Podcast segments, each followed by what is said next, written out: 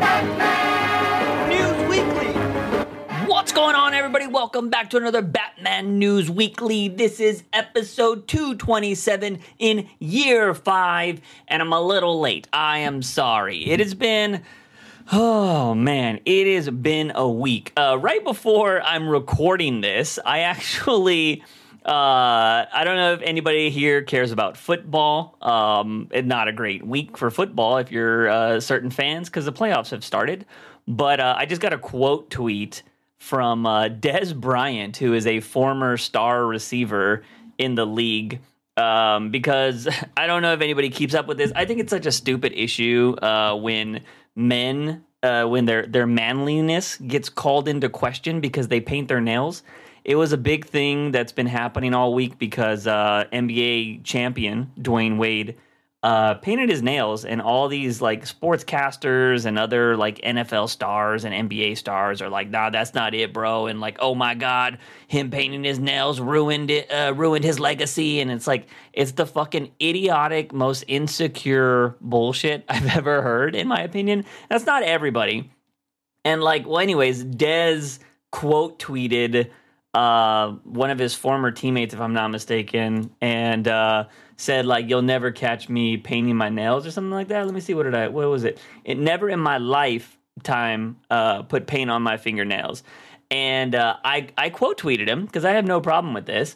I put, if women started coming out and saying we're only fucking men who paint their nails, all these dudes would be at the nearest Sephora. It's like a joke. It's a joke tweet. I don't take Twitter seriously. I just throw shit out there, and I'm just like real stupid with it. And he actually quote tweeted me. He was like, look, bro, I don't have a problem with people who do what people do with themselves. I'm just not doing it. It's plenty of women in the world who would prefer men not to do what they do. Which is fair. I mean, again, it was a joke comment, but we'll see how Twitter takes it. Some people laughed at it, which I think is fun because, yeah, at this point, you shouldn't take Twitter very serious because it's such a garbage. Oh my God, my mic's falling. It's such a garbage platform now, so I just use it for fun. But anyways, going to the week that I've been having, staying with the sports stuff, I am a Cowboys fan, and they lost in a fucking terrible way. That was not a birthday present I wanted. My birthday was on Monday. I'm old now, and it is just it's been a week, so I've been pretty busy. I did go have my birthday dinner tonight. It's another reason why this podcast is super late, because it's been freezing in my city. I'm not a fan of going out on the roads and stuff when they're icy or like just there's possible bad weather. No point in risking it for a birthday dinner. I can have a birthday dinner a few days later. So that's kind of what happened. This week's just been really busy. Also, if you follow the new channel, I dropped a new video that took me a few days to research and put together. There was this big, which some of you, depending on your age, might actually be interested in that video because it's a popular YouTuber who does beatboxing battles, and he uses comic book characters every once in a while. And he has just like, it's, you know, if you've seen those like superpower beatdown and stuff like that, or just like, you know, Batman fights Deadpool or whatever. Basically, his version of this content that is really popular is, you know, characters having beatbox battles against each other. Well, a lot of stuff came out about him that were some things good, and people are, you know, dogging on him for allegedly, well, actually not allegedly, because he's DM'd, I mean, he's kind of said this publicly, but he spent $50,000 on a AMV music video for that had his cartoon character version of himself being chased by a other cartoon character called Charlie Morningstar, who is from this show called Has Been Hotel on Amazon Prime. And let's just say the ending of the video gets a little spicy, and people are like, what? So if you want to hear all the drama that's going on with that, because there's so much more to it, go check out my latest video on the new channel. So that's something I was doing this week, and I had to get that video out. And I'm not going to lie to you guys, I completely forgot about the podcast. I was so just enthralled with making that video and editing it and researching it that it was already Thursday, and I was like, dude, I haven't even read the books. Like, what the heck?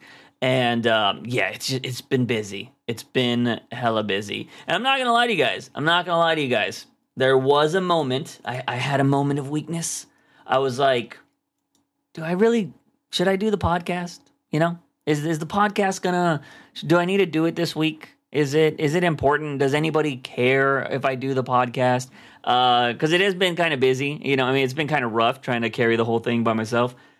Which, you know, it is what it is. I have no problem being consistent. I do consider myself a very consistent person, but I did have that moment. But before recording the podcast today and before the shenanigans happening on Twitter, I noticed one of the videos in the past decided to pop off. It was like one of the podcasts that we talked about, what is his name? John Krasinski, I believe is his name. There was rumors that he would be Batman.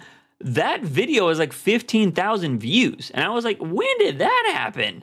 Like, for the longest time, our video has been the, like, Batman in the MCU or the Russo brothers, like, you know, wanting to make a Batman film podcast. And yeah, I just saw that John Krasinski video just like popped. And I was like, oh, wow, people are actually watching these things, which was kind of a nice little boost of confidence there. But anyways, the reason I'm rambling at the start of this podcast is because there's not really much to talk about, y'all. Like, I was doing some research before this, and there hasn't been any much DC news. There's stuff about, like, somebody was cast as Cersei in Creature Commandos. I believe, oh my God, she's the actress in, was she in Eternals? No, I don't think she was in Eternals. She was in some kind of, like, freaking, you know, kind of like, I don't know, like a Games of Thronesy vibe type show, if I'm not mistaken. I don't have it pulled up here because it wasn't really Batman related, so I didn't want to dive too much into it. But there was like that happened. But the biggest Batman news, if it even is considered Batman news, but it is comic books related, is that, or it's a rumor apparently, Scott Snyder returning to DC to develop DC's own Ultimate Universe, whatever that means. It is from Bleeding Cool. Bleeding Cool is somebody that does get things right from time to time. They were the ones that broke the story about Tom King being replaced as Batman. They were also the first ones to break the Black Batman story back in the day before we knew it was going to be Jace. So, you know, Bleeding Cool does have some hits every once in a while. But, yeah, they're old. You know, I don't know anything about Marvel's comics Ultimate Universe. I have no idea, so I don't know what's going to be going on. But it says, you know, and it seems Scott Snyder, Batman, Justice League, and showrunner of the DC Metal event to make his own return to DC Comics. This is after setting up many creator-owned projects across Dark Horse, yada yada, nobody cares. And this new DC publishing initiative would involve a new reality for DC Comics characters to play out in. I have seen Scott Snyder's own realities. I've read Death Metal, I've read The Dark Multiverse, and I don't care, you know? I have been on record, and I believe, you know, Clay's been on record with this as well.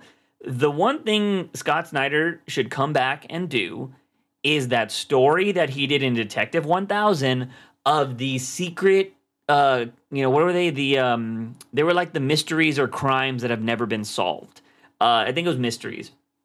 And that's what he should do. He should come back and write that. He should write Batman and those characters going after these mysteries that have never been solved. Because that was such an intriguing story, and we've never heard anything from it. And I think that's what he should come back and write. I don't care about him building an alternate reality universe or anything of that sort, because I've seen it. It gets ridiculous, and he just wants to sell toys. Like, that's the vibe I get from it. And I don't care for that. I just want good comic books. And I don't know. I've heard his creator-owned stuff is pretty good. And I was reading one of them back when he was still at DC, and it was good. His own stuff is good.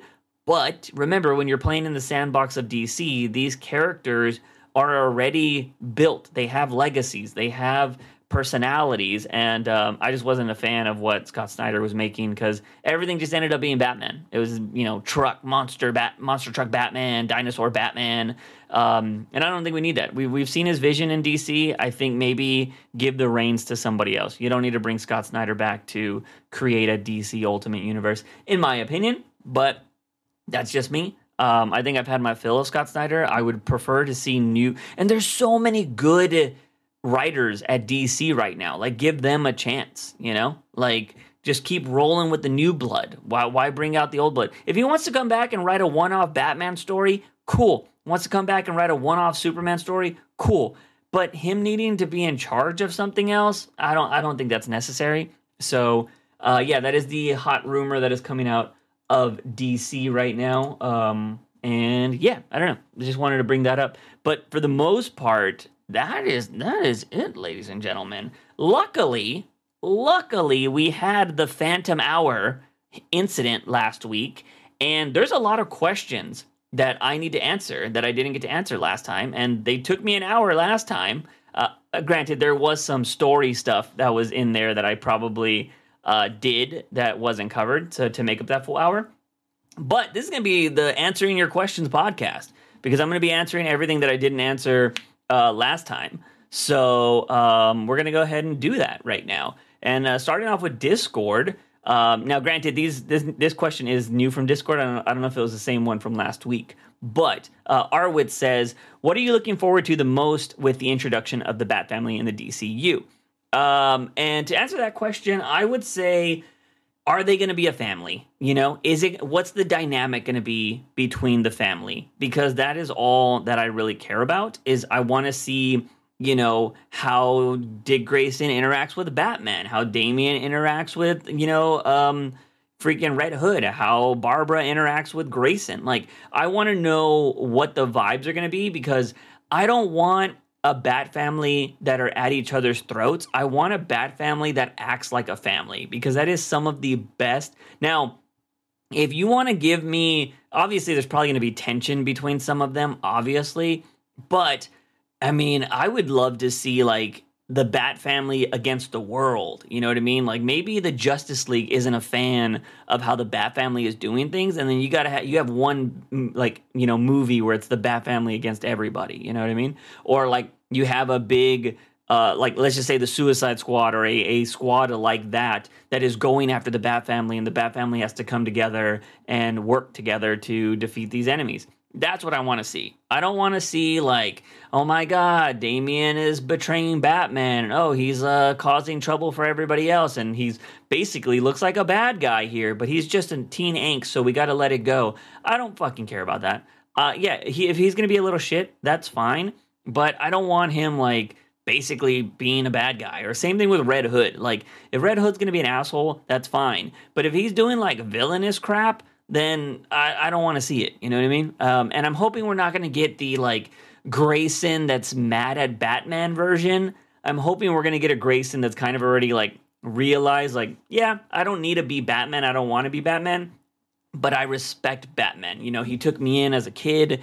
He's basically a father to me. And, you know, they just have a good relationship. Like, kind of like the way Batman and Nightwing have a relationship in the comics right now, in Nightwing, I want to see that relationship. That's the one thing I will say I do appreciate of Tom Taylor. Granted, I have not read a Nightwing book in like the last few months.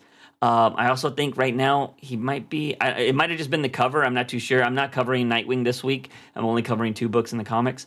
But I don't know if they're still doing that Beast event, so I don't know if he's a big cat right now or something like that. I don't really know. So, yeah, but I do love the dynamic between Nightwing and Batman. So I'm hoping we get just a good family dynamic. And they're not just like, oh my God, we all hate Batman, because that's really annoying. So moving over to the next questions on YouTube. I'm going to be jumping back between some of these. Moncray says, can you answer my question from last week? And his last week question was, what DC attraction would be the most popular? All these need release forms. The Riddler Escape Room, the Joker Funhouse, the Scarecrow Coaster, Penguin's Iceberg Lounge. Now, I remember covering this one, not in depth in the Phantom Hour, but I was saying that if you're talking about the most popular is going to be the gambling lounge. I mean, just go to Las Vegas and you would see how popular Las Vegas is. That would be the Iceberg Lounge. Nobody's going to want to go to an escape room. I mean, the only one that, I mean, I should say the only one that else that I would see on here that people would care about is going to the escape room, because the worst, you lose some money. That's basically gambling, or you get pied in the face. That might be funny if you go with a bunch of friends. You know what I mean? But Joker's Funhouse, get, you know, traps that spray people with Joker gas. You could just like ruin your life. Like, what kind of Joker gas are we talking about here? There's Joker gas that kills people. And then we have the Scarecrow coaster that sprays fear gas midway through. Your life would be ruined after getting off the roller coaster. Like, those two sound awful, but the gambling one, I'm like, oh yeah, I'll just go, you know, it's cold. Oh yeah. Cause it also says a gaming gambling lounge. It's cold in there. There are places in Vegas where it's like, it is literally the Iceberg Lounge. Like, you have to wear a coat to go in there. Like, they give you like a big old coat and stuff to stay warm. And it's just like an ice bar, which is kind of crazy. So yeah, I mean, that would 100% be the most popular thing that we got going on here. So next up, we got Nathan that says, if Grayson ultimately becomes Nightwing, Tim Drake becomes Red Robin, where does that leave Jason and Damian? Well, Jason's Red Hood, like 100% Red Hood. He's not becoming anything else. Like, he is his final form, unless they're going to create a whole new dynamic for him. He's Red Hood. And Damian, canonically, this is true because it's literally happening right now, he becomes Batman. He becomes Batman 666. He takes over for Bruce Wayne in the future. Now, we never learn what happens to Bruce, why Damian took over, why he has the trench coat. If I'm not mistaken, the trench coat, there might have been a story where he got the trench coat, and it's either Gordon's or Alfred's, and it might be Alfred's trench coat. I don't remember, but there's a reason why he wears a trench coat with his bat suit instead of a cape. And there's some symbolism there. I forget what it was. But yeah, so all of these characters are planned out. I think the one person that could evolve that has not evolved is Batgirl. And some people would be like, she's Oracle. But I always hated that, because they're like, oh yeah, let's just put her in a box. And she's just, oh, look at me, I'm the computer genius. Like, no, dude, Batgirl's awesome.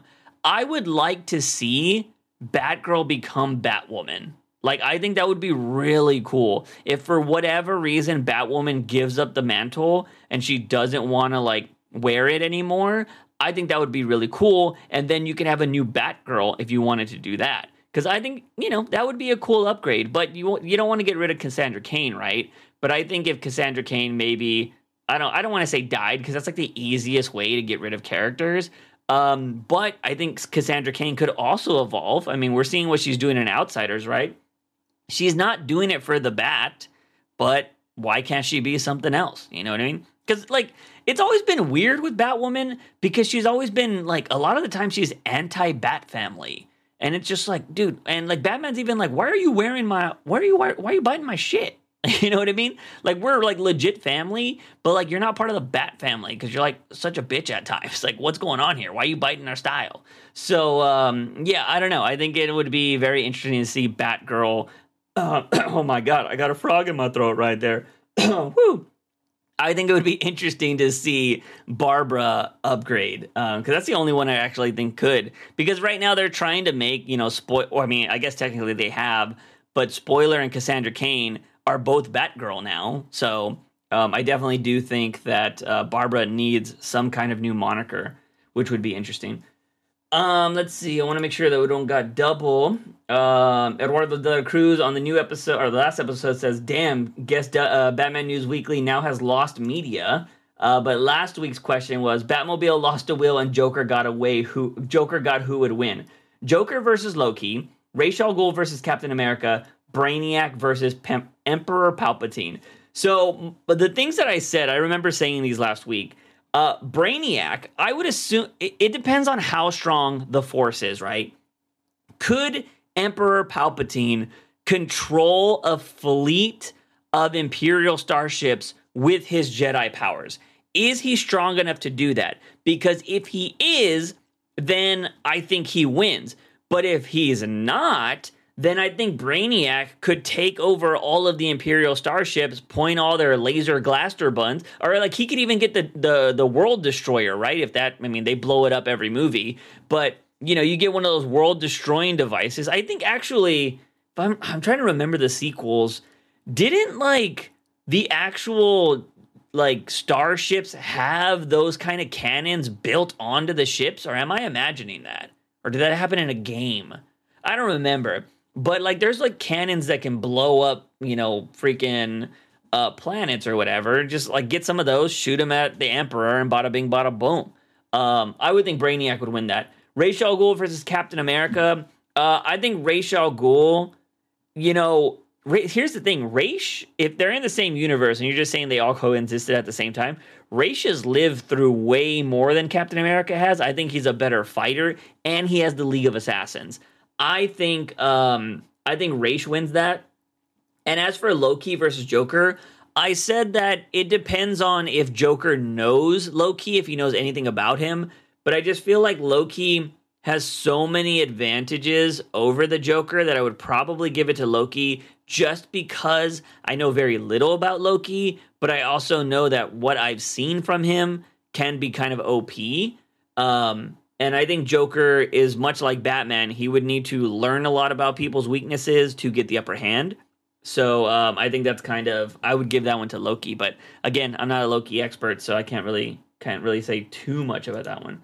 Let's see. Next up, we got Clay that says, what Batman film needle drop would make audiences cringe the most?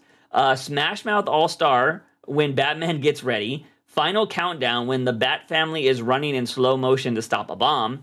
Walking on Sunshine, when Batman gets on Venom and happily takes down baddies easier. AC/DC's Back in Black, when Batman returns after thought to be dead. And then Eye of the Tiger, when Batman fights Bane. I think if you're talking about cringiness, okay, I think if Batman...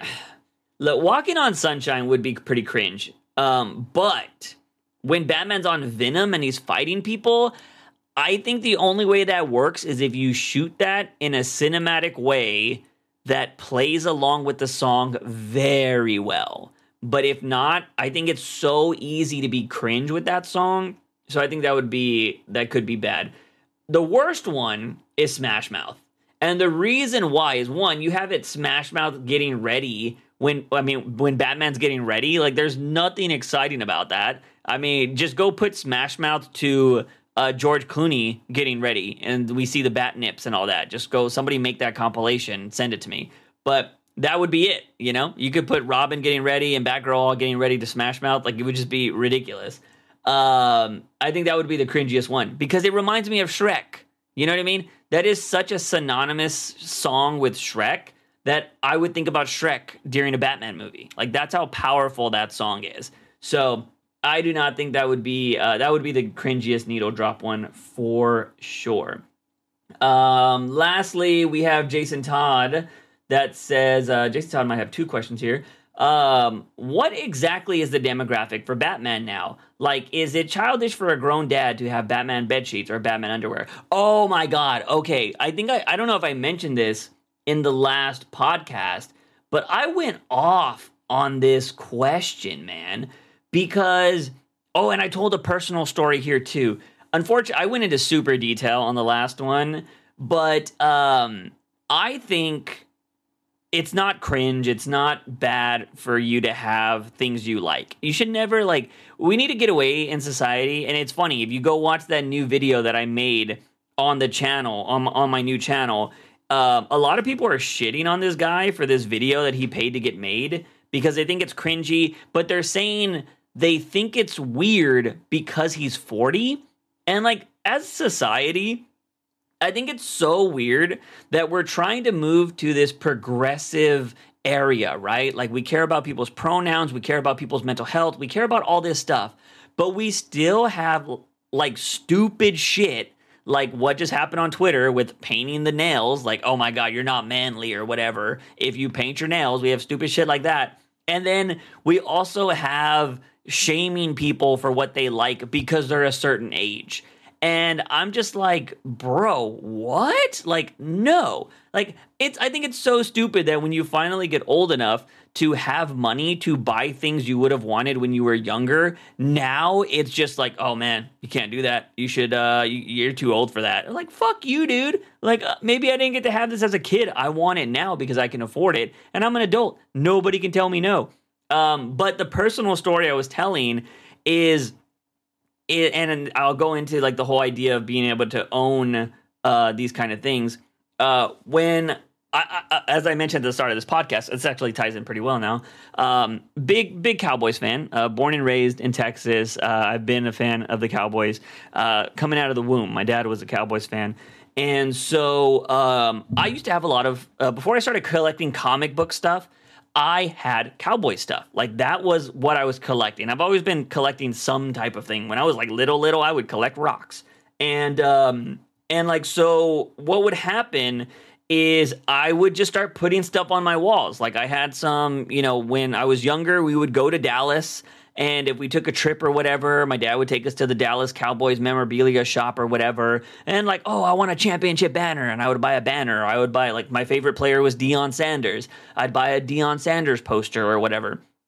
And so I would collect this stuff over time. But one of the biggest things that I was buying, and for my nerds out there, I was buying the McFarlane sports figures. So these McFarlane figures... they were making Dallas Cowboys, you know, at the time it was like Tony Romo, but then they would do like the legends, and it would be like Troy Aikman and Emmitt Smith and Michael Irvin. And you could buy these like basically statue figures. They make them right now. Like, McFarlane's making all these figures all the time, but these were like mini statues. They didn't move. You couldn't play with them. You couldn't like try to throw the winning touchdown in a game with them.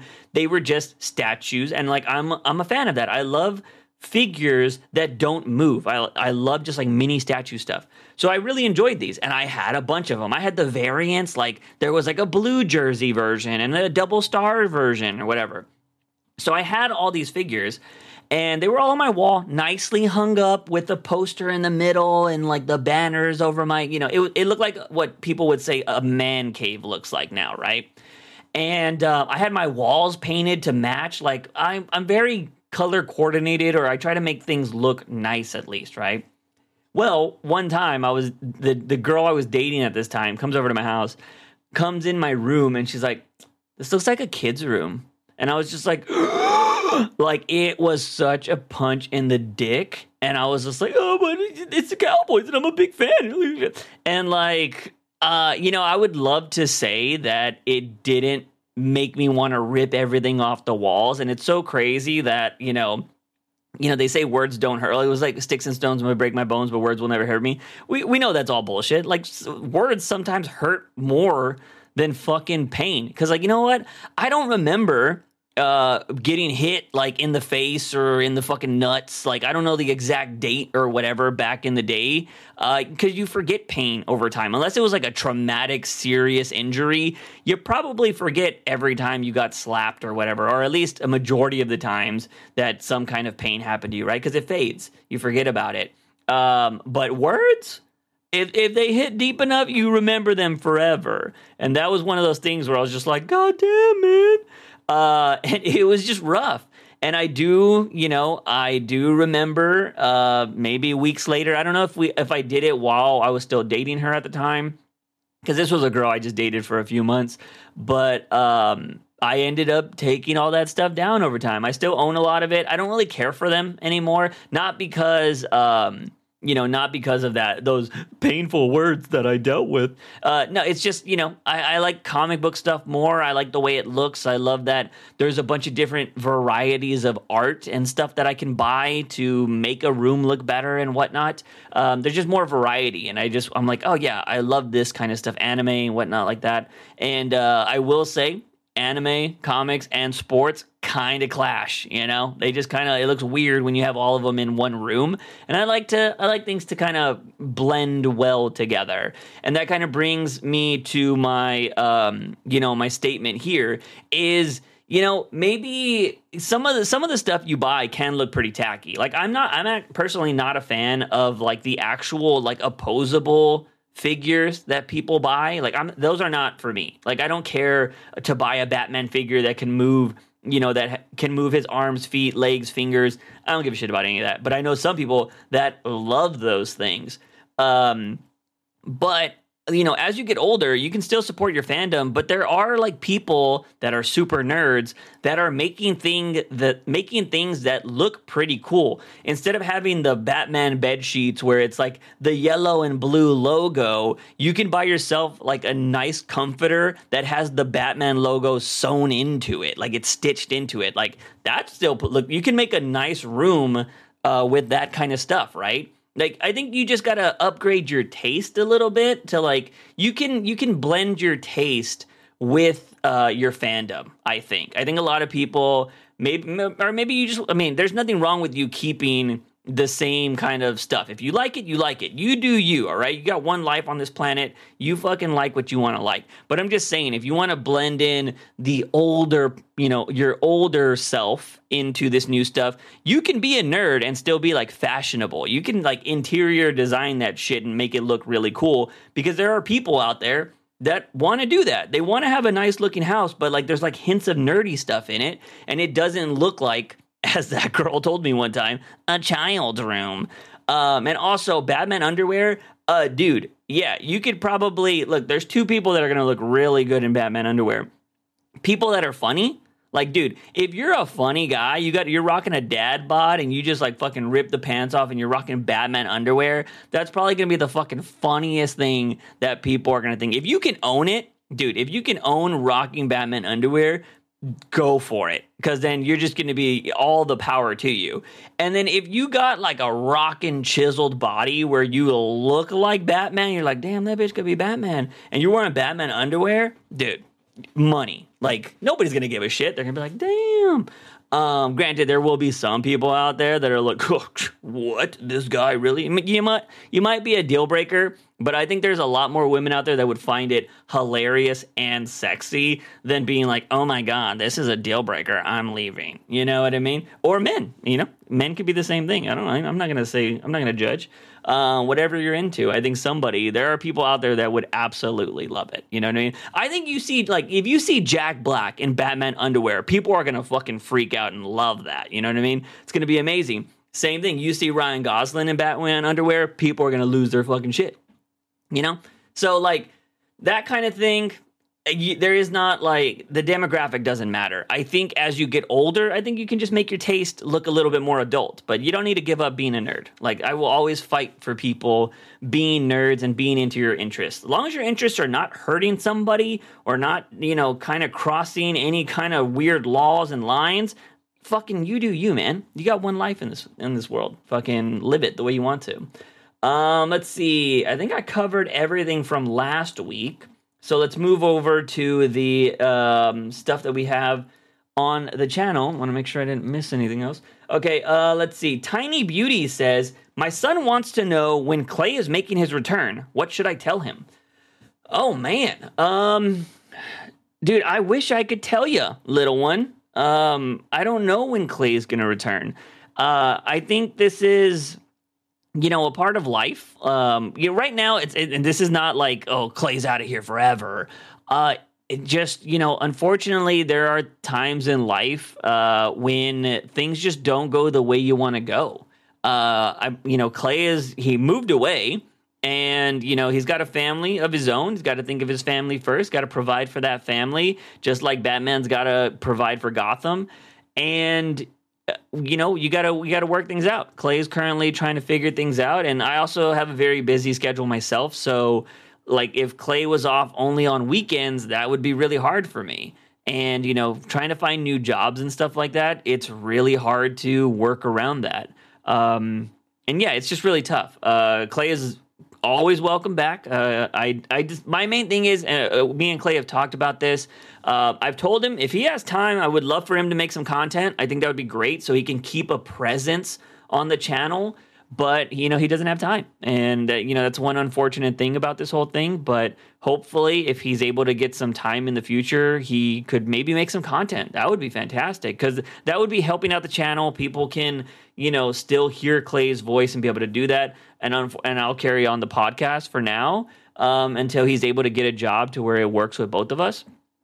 But until then, I'm your boy. I'm holding it down. I hope that I think Tiny Beauty was the one that said that their son said that they don't like my views sometimes, or that I'm maybe a little negative or something like that. So I'm sorry if maybe Clay was the more positive one on the podcast. But you know, I'm gonna keep the thing going. I'm gonna be consistent here for you, so we got something to listen to every week. You know, unless barring something crazy happens, if for whatever reason I wouldn't be able to continue the podcast, I would definitely let you guys know in the future. But that's not something I want to do or even think about right now. So that's what's going on. But hopefully Clay will be returning in the future. But right now we're kind of just keeping on. It's what you got to do sometimes, you know. Eduardo de la Cruz, I already said that one. Let's see, Jason Todd again. So how don't they know Dick and Barb are Nightwing and Batgirl? P.S. Could you quickly tell me what you said about I already did that. How do they not know Dick and Barb are Nightwing and Batgirl? Who's they? Like who would not know that they're? I mean, you gotta give me a little bit more emphasis. Like how do like Gotham not know? How I don't understand. Are we going like off of Nightwing because Nightwing revealed like he had $1 billion or something like that? You got to get there. I'm missing some context there, so feel free to clarify that next week. I already answered Moncray's. Let's see. Yeah, I answered Moncray's. And last one we got from Alexis Barrera that says, how come there is no rapist villain in Batman or in comics in general? Real people like this exist, and I feel like it's a crime that is important to address.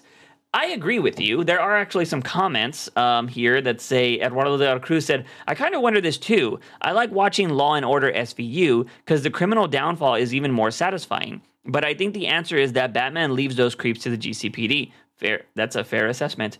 And then Jason Todd says, Matt, burp again. Mass murder is okay, but that assault. Oh my God, burp. But that assault is where they draw the line. So here's the thing. This is really unfortunate too. And I am going to do a video on this in my future. Just expect, again, if you're not subscribed to the new channel, there's going to be a lot of content there, but I'm going to be doing a video on this in the future. I don't know when this is going to drop, but in society, it's so weird what people are okay with and what people are not okay with. We are, at least here in America, we are so okay with violence. Violence is awesome. We think it's the greatest thing ever. And when mass murders or mass, whatever happen, bad things, we're just like, oh no, it's terrible. And then it's back to business because we're so desensitized to violence that we don't mind. That can be everything. We could have characters that are mass murderers, and some people like them. Joker has so many fans. So many people love Joker. It's just insane. But when it comes to stuff like sexual assault, I think it's a little too real for a lot of people, and it's such a taboo subject when it comes to like comics, because here's the thing, sex and comics are always going to be associated to kids. They're always going to be associated to kids, which is still maddening to think about that we're totally cool with kids seeing violence all the time. But when it comes to sex, whether that be criminal, pleasurable, whatever, it's fucking taboo. It's just like, no, we gotta protect the children. They can't learn about boobies and wieners. And it's stupid. It's so dumb to me. Because like, dude, that's how we're fucking born. You know what I mean? Like that is human nature. But when it comes to like villains and stuff like that, DC has done stories like that. I believe there was the most like, what is the word? Infamous story is, I believe, in Identity Crisis, where spoiler alert. I'm trying to remember the characters because basically one of the wives of a superhero is raped by Dr. Light, if I'm not mistaken. And what ends up happening is there's a group of superheroes that find this out, and I believe they go and beat the shit out of Dr. Light. And what ends up happening is the reason why it's called Identity Crisis is because we find out that a lot of people had their minds wiped. And I think the guy's wife, because I'm forgetting who it is. It's not Plastic Man. I think it's Elongated Man's wife. They might have wiped her brain too. Or does she kill herself? I have not read that story in so long. But the big thing that happens in that story is Batman also gets his mind wiped because he walks in on them, I think, beating the shit out of Dr. Light. I could be missing this whole thing. But there is something that Batman walks into that he obviously would disagree with. So they wipe his mind. And that's why it's called Identity Crisis. Because there's a bunch of superheroes or basically it was a story where the good guys did something bad in the form of they were trying to get justice for something else, right? Oh, I think if I'm remembering the story, it might have been they wiped Dr. Light's mind because of what he did. And I don't know if they wiped it, so much to where he's not a villain. It's been so long. Somebody can correct me if they know that story. But, yeah, that happened in there. And if I'm not mistaken, a lot of people were pissed about it. I have no problem with reading those kind of stories. I will say DC prefers to do the thing of implied assault, which is kind of lame. You know, a lot of people think that Joker assaults Barbara. That is one of the biggest things. It's not just that he shot her in her own house, which would be traumatic enough, right? Some people believe that Joker assaulted her. That's, because I think he takes photos of her in her underwear or something, right? So I think a lot of people think that's implied. This is from The Killing Joke, by the way, if nobody knows what I'm talking about. So a lot of people talk about that and they think, oh, that book's disgusting or whatever. And, I never really thought of the Joker as somebody that would do something like that. Genuinely. I was I never thought about that once because I feel like the Joker doesn't really get off on shit like that. I think he just likes chaos. And I never really viewed his character that way. Then I read Joker by, I think, Iber May, who's the artist. But I don't know if it's written by Azzarello. It might be. But in that book, Joker does one of the most fucked up things I've ever seen. And when one of his goons betrays him, which is the main character of the story, betrays him, he takes his woman and basically rapes her in his car. And then he doesn't kill the guy. And he's like, did you learn your lesson? And it's super fucked. It's super fucked. So you see that in comics. But it might be, sadly, a crime that's so common that you don't see it. There's no point in making a villain about it. That might be one of those things. So, unfortunately, I do think that, and I feel like it's also implied that a lot of villains would probably also be that. You know what I mean? Because you don't see a lot of villains coming out and being like, what did you do to that woman? Kill that man. You know what I mean? Maybe you could see more of that. I think there was stuff like that, maybe in The Walking Dead. I think there was some shit like that. I think one of the characters did that, and then maybe they killed that guy because he did that. I don't know. You see a lot of the justice in those, post-apocalyptic movies when they have characters like that. But, yeah, I mean, wouldn't be surprised if they made characters like that.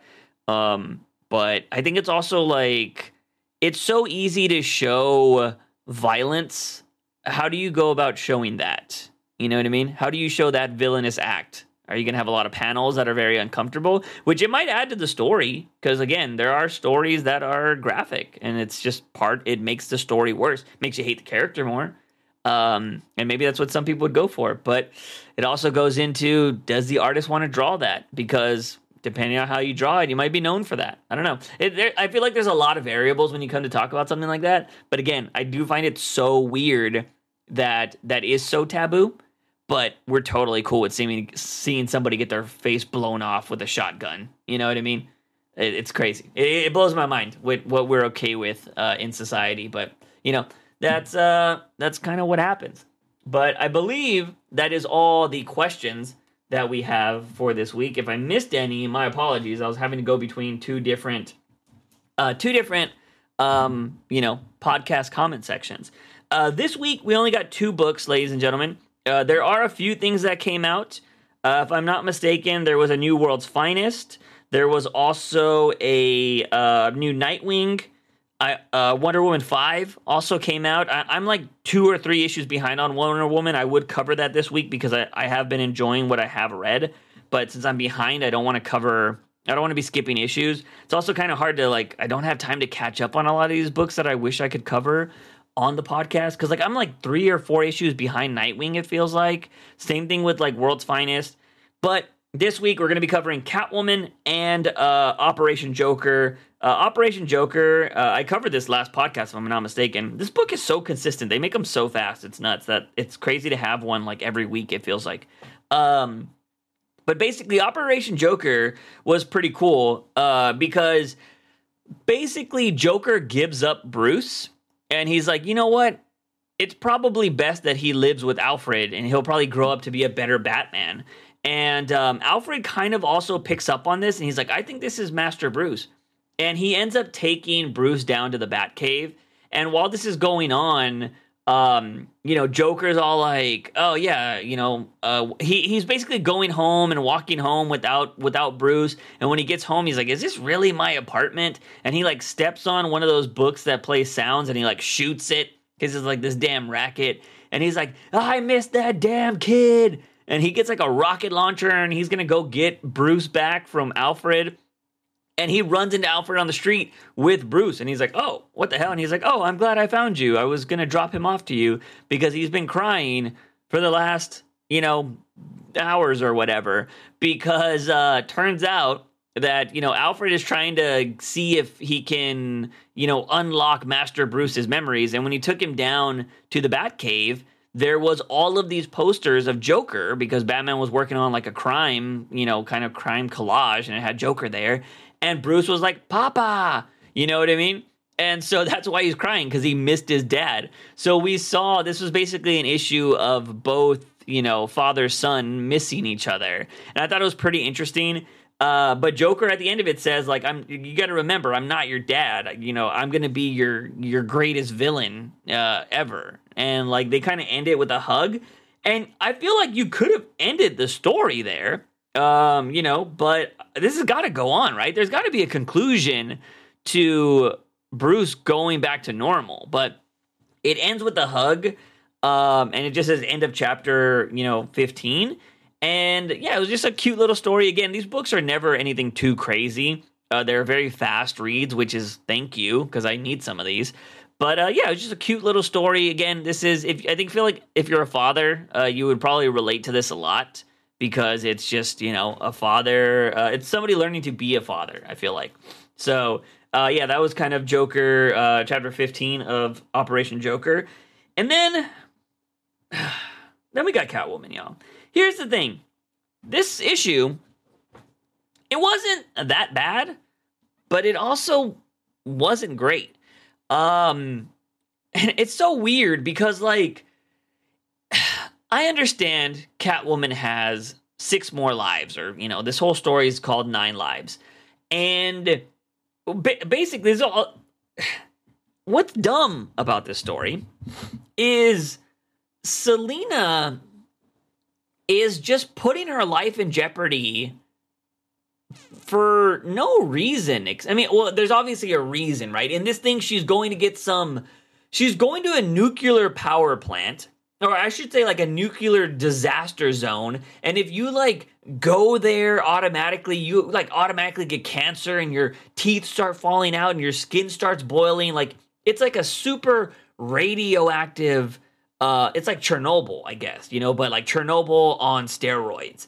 And, you know, she's apparently with what's going on here and like what they're creating or what they were trying to create or whatever, it created this like gem underground that is like super amazing or super rare or whatever.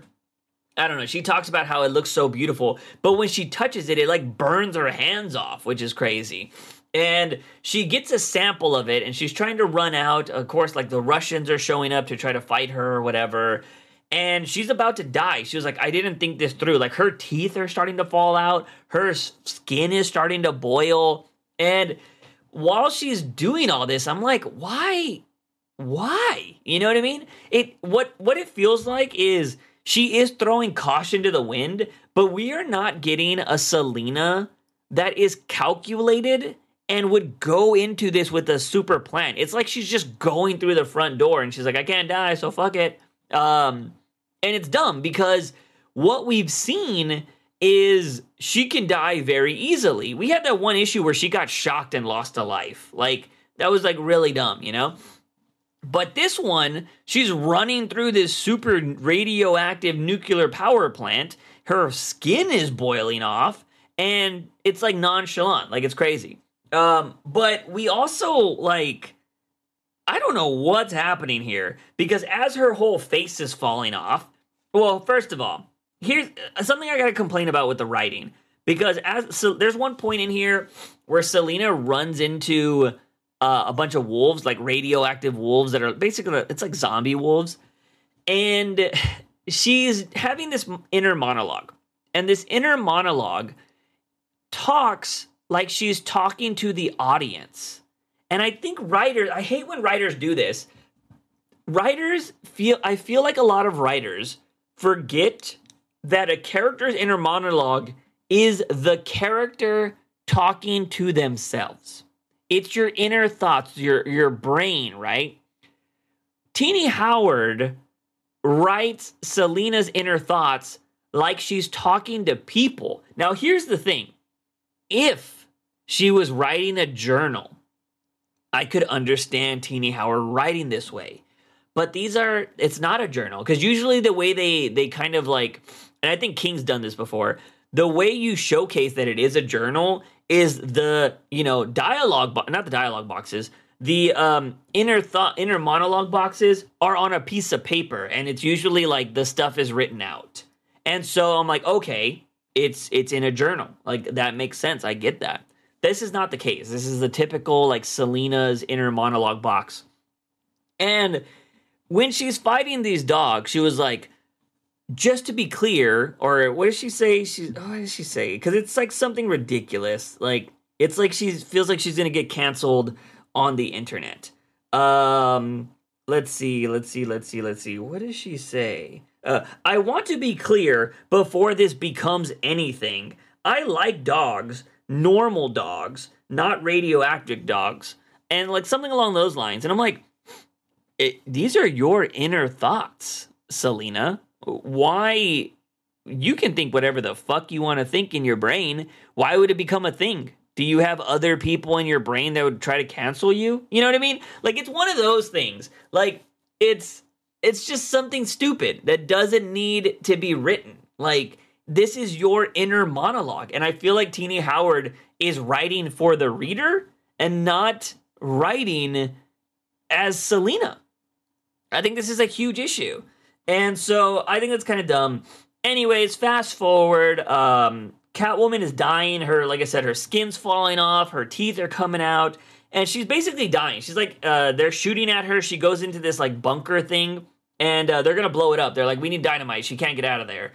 And there's a radioactive cat inside of this thing, and it's talking to Selina. And Selina's like, who are you? Like, are you a hallucination? Like, what's going on here? There's this radioactive cat has a silhouette of, like, it reminds me of, like, a sphinx. You know, like the old Egyptian statues. Kind of that vibe. And this person is like, I'm a god. And Selina's like, oh, you got to be, like, in my head, right? My imagination. She's like, Why would you think that? Why can you not think that I'm a super powerful being? I'm a force that is eternal, and, like, I can grant rebirth and all this kind of shit. So basically, she's talking to this, like, kind of deity, and this deity is saying that I love what you're doing. You can't die here. Keep going. So Selina fights back, and, this rebirth. It kind of seems like this character that's giving her all these lives can give her infinite lives if they wanted to, which I think is really weird. But anyways, Selina gets away from everybody. She's running away. She's dying. And Superman shows up because this deity said that help was on their way. And so, you know, Superman being Superman, he's able to hear Selina. He's able to know that, like, she's in trouble. So he flies out here, and she's like, you know, he's like, yo, I need to get you to a hospital. And she's like, no, don't worry. I'm going to be fine. He's like, are you sure? And he was like, because you seem like you're in pain or whatever. She's like, look, I'm going to wake up. I'm going to be good. Like, I already know what's going to happen. And she gave him this radioactive treasure that she found, like I said, this thing that burned her hand off. And she was like, here's the sample, because apparently the Justice League didn't want to mess with this, because I guess it's like on international, you know, just sovereign land, whatever. I don't know why the Justice League can't do it. But she told Superman, here's the sample, because of whatever this thing is, and please go destroy that area so nobody else goes in there ever again. So, you know, some kind of heart from Selina here, like, she did something good so nobody else ever has to get hurt. I don't know what this sample was going to be. They kind of, like, give you all this mumbo-jumbo, or Tini Howard says, like, oh, it does this, and oh, yada, yada, yada. I don't remember reading a part that says, like, this could cure cancer, because it seemed like it gave people cancer. So I'm like, why would you want that? But, you know, scientists are weird. Scientists want all the crazy shit to see if they can, you know, change it into something else. And you know what? That's, you know, let the scientists do that. But anyways, Superman gets his sample, and Selina is just like, she looks like a zombie, dude. Like, she's starting to look like one of the things from The Last of Us. You know what I mean? With the spores all on her face and stuff. That's kind of how she's got the kind of vibe. And then Superman and her are just sitting on a rock overlooking a lake. And she's like, you know, if she says that she's tired. And, you know, Superman is like, it's okay, you can rest now. And, like, this panel would have been fantastic if Selina was actually going to die. Like, had Tini Howard, like, if DC was like, hey, we want to kill Selina, we're going to give you the honors to have Selina die at your hands. This would have been a fantastic way for Selina to die. I will 100% admit that. Because, you know, granted, I would have preferred her do something a little bit more interesting, or like something that would really have an effect on the world. You know what I mean? I don't know if this magical thing is going to have any effect, but they should have emphasized that a little bit more if that was going to be the case. But obviously this is part 3 of like 9, I guess, because there's 9 lives. I don't really know. But yeah, this would have been a great way for Selina to die, to be honest, because it's like, it feels like Breaking Bad. Honestly, when that one guy dies, the enforcer dude, if you haven't seen it by now, that's on you. The show's been out for like 10 years. But anyways, I think like this would have been a fantastic death for Selina. Unfortunately, it's just in a story where she can die probably infinity times. You know what I mean? And so it sucks. It was a good ending that doesn't matter. And, you know, there's no stakes to this book, and it's unfortunate, you know? And that's why I said this book wasn't terrible, but I also don't care. You know, I'm in that mindset with the current Batman and Catwoman run. I don't care. This is an interesting concept. It's a little silly with the 9 lives, as I mentioned. But I just feel like Howard doesn't know how to write Selina, and it's really annoying. But the way this ended, I think, was fantastic. And it adds more to Superman being there, because Superman is you know, he gives out the vibe that he's immortal. And so he's going to see humans die over and over. And this is one of his friends. So, like, it would have been so powerful, you know? And it would have been interesting, too. Like, if Selina would have died here, right? Like, officially, you know, Superman's got to tell Bruce that he was like, she didn't die alone. You know, I was there for her. Like, that would be fucking good shit. That'd be good shit. You know what I mean? But unfortunately, missed opportunity here. And yeah, you know, granted, I think, you know, Catwoman fans and Batman fans and everybody we want our heroes to die in a nice way, right? Granted, the heroic deaths are always cool, but unfortunately in comics, they're nothing, right? Like, they just die and they come back. We'll bring them back with the Lazarus pit or whatever, Lazarus juice, Lazarus Capri Sun, whatever we need to bring them back, we'll invent it. But yeah, I don't know. I thought that was kind of, it was a cool ending, but, you know, in a nothing story, which is unfortunate. But that is everything, ladies and gentlemen. I don't have any more books. Like I said, I'm trying to keep up with stuff. I am going to try to keep I'm hoping next week goes a little bit better. Because like I said, there was a moment here when I was just like, I don't know if I want to do the podcast. But I'm hoping to get ahead on a lot of things. This week was just kind of crazy. So many things happening. But that is going to be it, ladies and gentlemen. I appreciate you. Again, if you haven't seen the new channel, go check it out. Just type in Juice from the Box in the search bar on YouTube. Go check it out. Got some interesting videos over there. But that is going to be it, ladies and gentlemen. As always, I am Juice Wayne, and remember, Batman is awesome. Batman.